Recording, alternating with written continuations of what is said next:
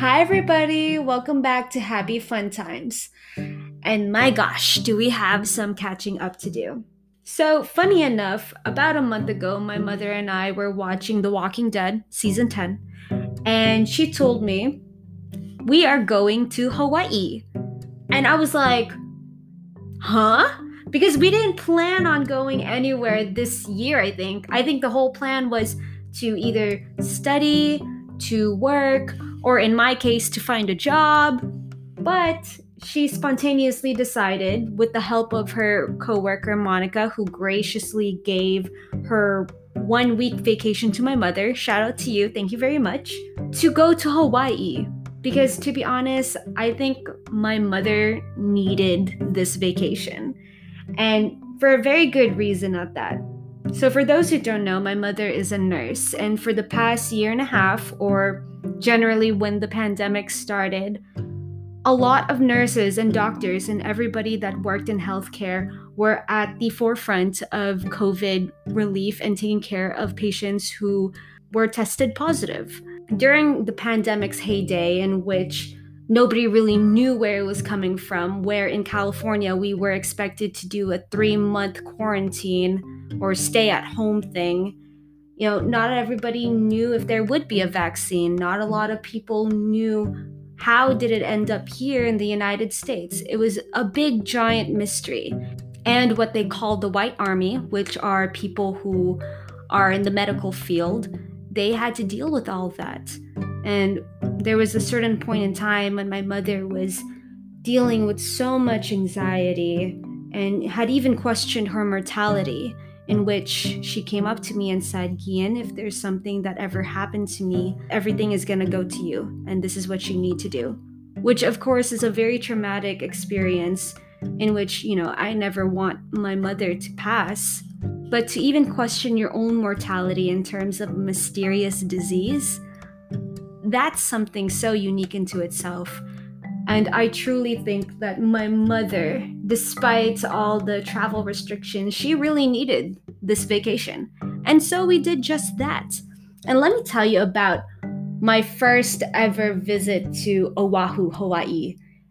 You know, when they say that term Hawaiian spirit, like if you go to Hawaii, people will give you mahalos and aloha and give you that sense of the Hawaiian welcome.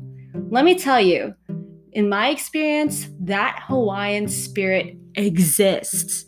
As in, there's an extra step in terms of kindness. In my experience living in Los Angeles, it is true when they say that people in LA can be mean. And I think it's because everybody is so infatuated with that hustle culture that people have to be at a certain time at a certain place. In fact, I think globally, LA is considered one of the meanest cities ever. And you know what? I can't I can't deny that. There are a lot of mean people in Los Angeles. But it seems like in Oahu, people are actually like super duper kind to strangers. And I can't generalize it to everything in Hawaii, but in my experience, people were so infectiously nice. It was absolutely refreshing. And I'll tell you this the minute we landed to Oahu, my mother ended up talking to somebody who worked at a souvenir stand over there. Her name is Vanjie. Shout out to you, Vanjie. And guess what happened the week later? They ended up getting drinks. They ended up exploring the streets of Waikiki. My mom got to le- to know about her friends, and then they ended up partying and eating at Ice Monster and learning about shave ice, which is so amazing and spontaneous, which is something that I love. However, in terms of my spontaneity, I ended up taking a six minute walk from my hotel room to an actual tattoo shop called Hale Nui Tattoo Company. I really hope I pronounced that right.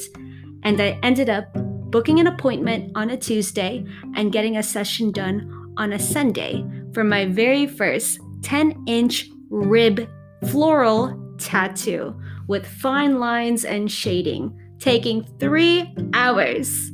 And let me just say, that was a crazy experience. I never expected to go get a tattoo in Hawaii. I just miss the spontaneity of things. because it seems like personally my days have been incredibly planned in which, oh, I have to go do the Zoom meeting at 5 p.m. Oh, I gotta clean the house at 8 p.m. Oh, I have to wake up at 9 a.m. to take care of my little sister. And for those who say that taking care of children is just easy, it's it's absolutely not. It is a job. You gotta thank your stay-at-home mothers, your stay-at-home fathers, anybody who has younger siblings. Taking care of younger siblings is a job and it is very commendable. So give yourself a round of applause. But anywho, I got a tattoo. That was crazy. I mean, I've had tattoos before, but this is my first time getting this pretty big long one. And let me tell you my experience at Hale Nui. Everybody was super kind, super graceful, super respectful. Um, so everybody seemed to be like really big, very tatted men. And they seemed to be like, I think in their 30s or 40s. Everybody was older, and I'm, I'm, you know, in my 20s. I don't know why this left my brain, but you need to be shirtless if you're going to get a rib tattoo. And so the tattoo artist, Blues, his name is Blues, very kind, very pretty blue eyes. He he was like, "Okay, I'm going to give you pasties and a disposable bra. His pasties are his branding stickers that he gives out as like complimentary stickers to his clients. Tattoos bl- by Blues Waikiki, but he I ended up putting them on my, you know, candidly my nipples, and then I ended up putting on a disposable bra in their uh, supply closet because they, they weren't able to you know, it's the pandemic. They weren't able to let customers use their restroom, I think, or if they have one. But I ended up using their supply closet. And I think this will go down as one of my most like embarrassing stories. Admittingly, I am a I'm a kind of a flat-chested woman. You know, I'm I'm like a 32B if I'm being if I'm being very kind to myself. And the disposable bra, you put your arms through these little um, tight bands on the side of the bra instead of like a typical bra where it has like a little latch that goes to your back and straps. No, the straps you put your arm through. And it's expected that your breasts are supposed to hold the disposable bra down. However, my boobs don't do that. so it ended up going up my neck and my my collarbones. I was like, "Oh no, my god, how am I going to do this?" So the guy, the, the guy who manned the front desk, I, I straight up told him, "I'm at the flatter side, and this is the most complex bra I have ever put on in my life." And then he said, "Don't worry, I've got you." He went in, you know, behind me and he said, uh, I'm not going to do anything, you know, bad. And I said, No, don't worry. And then he ended up like, you know, helping me on with that strap. And he did it in a very respectful way. So thank you very much. Kudos. And then since the bra thing wasn't gonna work, Blues ended up giving me a blanket and and um, a tattoo sheet to cover myself, and he would like maneuver my fingers to where I need to cover. And it was a very nice, respectful experience. I was laid down shirtless for three hours in a room full of men, but I felt very safe, and we went down to business. So here's the pain level. So here's the T on rib tattoos. I genuinely believe that rib tattoos were supposed to black me out, as in, like, take me to the hospital, because rib tattoos are considered one of the most painful places to get a tattoo, let alone a three hour session. However, I don't know if it's because I have a low pain tolerance or if Blues was such a great tattoo artist. No, the pain was at the most an eight and only an eight when he was going to the lower part of my armpit to at least the very bottommost part of my ribs. Other than that, the shading and like fine lining in the middle of my ribs was six or seven. That was a pleasant surprise to me. I didn't shake, I didn't tap out. I, I kept asking Blues, Am I doing okay? I really hope I'm not, you know, being a shitty client. And he was like, No, you're actually doing good. You're not moving at all. And I was like, What? Really? That's cool. The more you learn about yourself, man. And so uh, I, I think two and a half hours in, he was on my stomach. And I guess the stomach part is very sensitive. But afterwards, he asked me, you know, are you okay? Are you doing good? Kept saying, yes, I'm great. I'm having so much fun. And he said, fun. And I was like, yeah, I didn't expect it to be, you know, this painless you know? But overall, it was such a great experience. I saw myself in the mirror and I thought, wow, I feel so pretty. I feel so confident. And when I paid for the appointment and walked back to the hotel room, I was skipping. I was skipping in the streets of Hawaii and just enjoying my youth and you know, being amongst a crowd of people who are all just trying to enjoy themselves. And I mm. completely understand my privilege that I'm able to go travel, whereas a lot of people in the world are really in the thick of the pandemic. I really do understand that. And I think I think in this experience we need to shed a lot of compassion and empathy to people who do not have the same privilege as us. And do your research and try to reach out, maybe donate you know, just because my friends and I are living in the United States doesn't mean that everything is so perfect in the rest of the world. But also give yourself some compassion.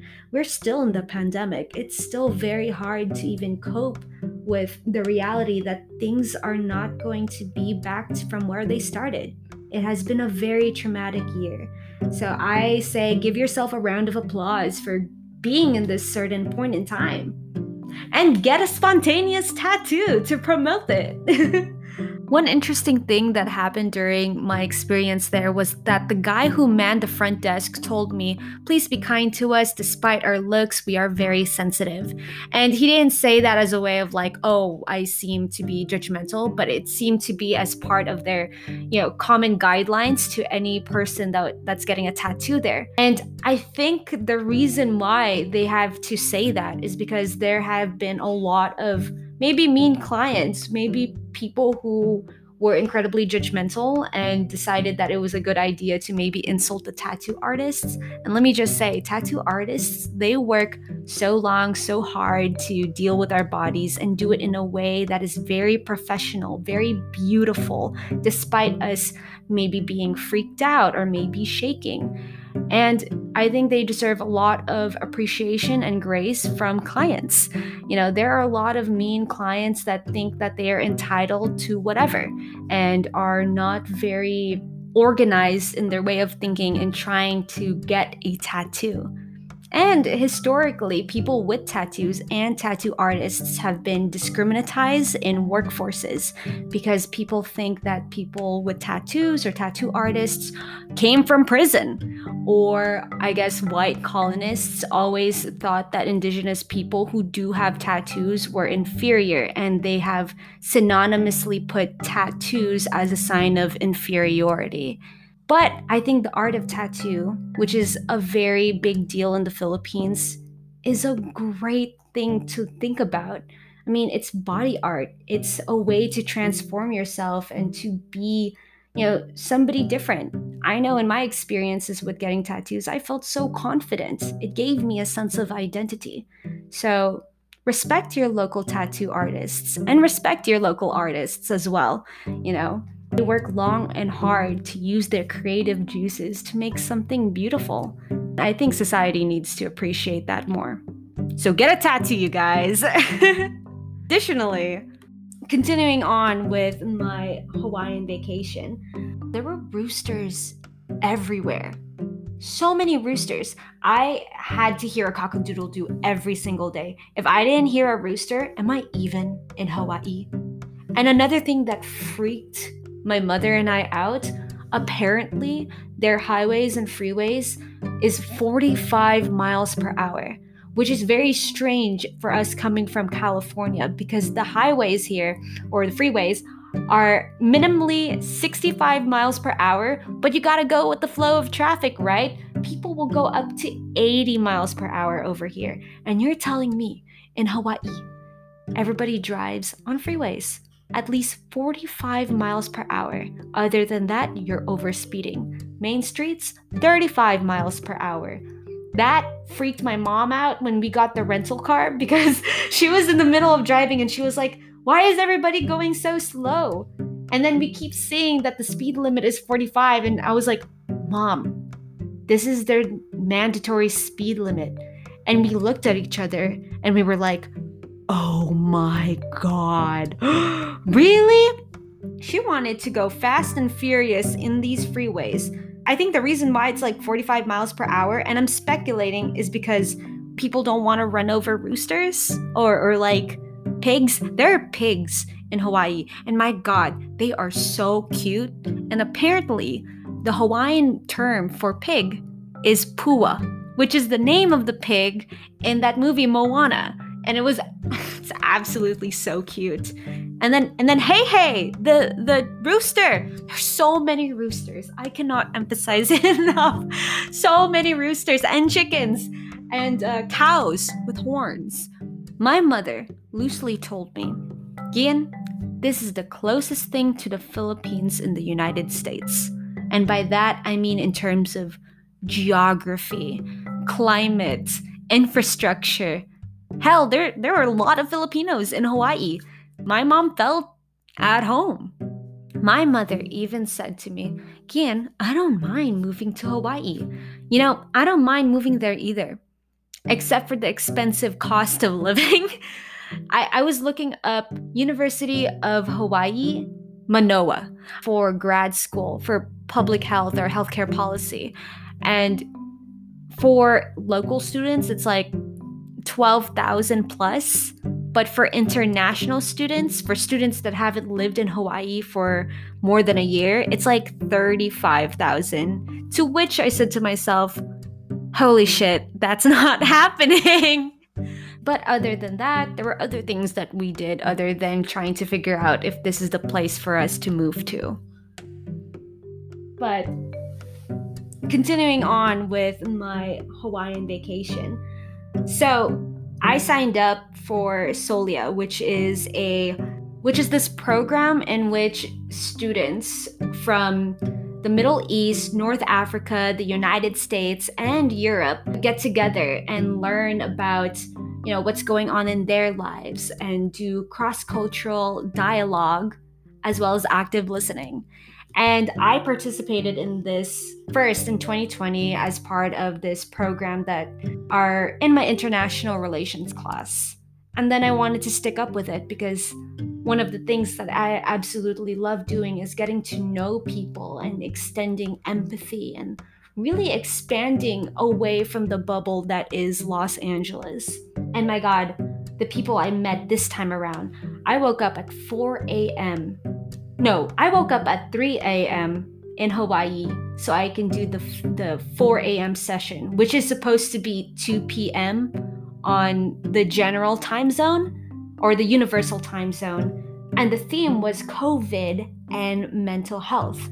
And I admit, at first, I was kind of was kind of a little worried because one of the things that I didn't want to do was offend anybody. It's not like I knew the customs of Libya or Algeria or even what's going on in the East Coast or Atlanta, Georgia. So I didn't want to ignorantly and naively offend anybody. But it seemed like my preconceived notions were actually false because the people that I met were so kind so gracious, so compassionate. I mean, shout out to all of them. They they really rocked mm. my world. We were talking mm. about depression and fears and not being able to get the same opportunities for career advancement now in this pandemic. We also talked about the limitations of career advancement and education advancement because the pandemic has disrupted the normalcy of our nations. Plus, they're also great individuals. I learned that one of them loves to sew. I learned that this girl from Libya, shout out to KH, She loves plants. One of the great things about this program is that we learn that despite borders, despite cultural differences, despite all the stupid stereotypes and preconceived notions that our nations have instilled on us, we're so much more alike than we think. And that's why I implore people to reach out to people who aren't, you know, within their general bubble. You know, maybe somebody across from your borders. And it's actually easier said than done. It is really easier said than done. We are in the digital age of communication. You can reach out to people and you can have a great conversation. And it just feels so good to be seen and heard. Anyways, I loved everybody that I met, and I'm actually Instagram friends with them. And I'm going to reach out to them for this podcast because I would love for you guys to meet them. They are so great. I'm going to dedicate each episode to them so they can share their authenticity, their inner thoughts, the things that make them happy. Because I like the idea of giving people voices and for you Californians to learn more about them. So, it is currently 8:34 p.m. and I must eat. So I will say this. Thank you everybody who are still listening to this podcast. I mean, I'm just rambling my brain out. I started this as a way to expand my horizons, fix you know, try to improve on my articulation skills because I do mumble and I do say the words like a lot. That is a very California thing that I wish to get rid of because it even, it even annoys me. And most of all, I really wanted to start this because I too had some mental issues going on at the time. But it felt so great to speak at a mic and spread out my frustrations on the world. But most of all, talk to my friends, see how they are doing and share pieces of truths that they carry with themselves to the rest of the listeners and maybe the world. Actually, it is the world. This this podcast has gone international. I have the statistics, baby. So, I'd like to say again, thank you so much for listening and I hope that you are being kind to yourselves. Don't be no fool and thank you. All right, till next time. See ya.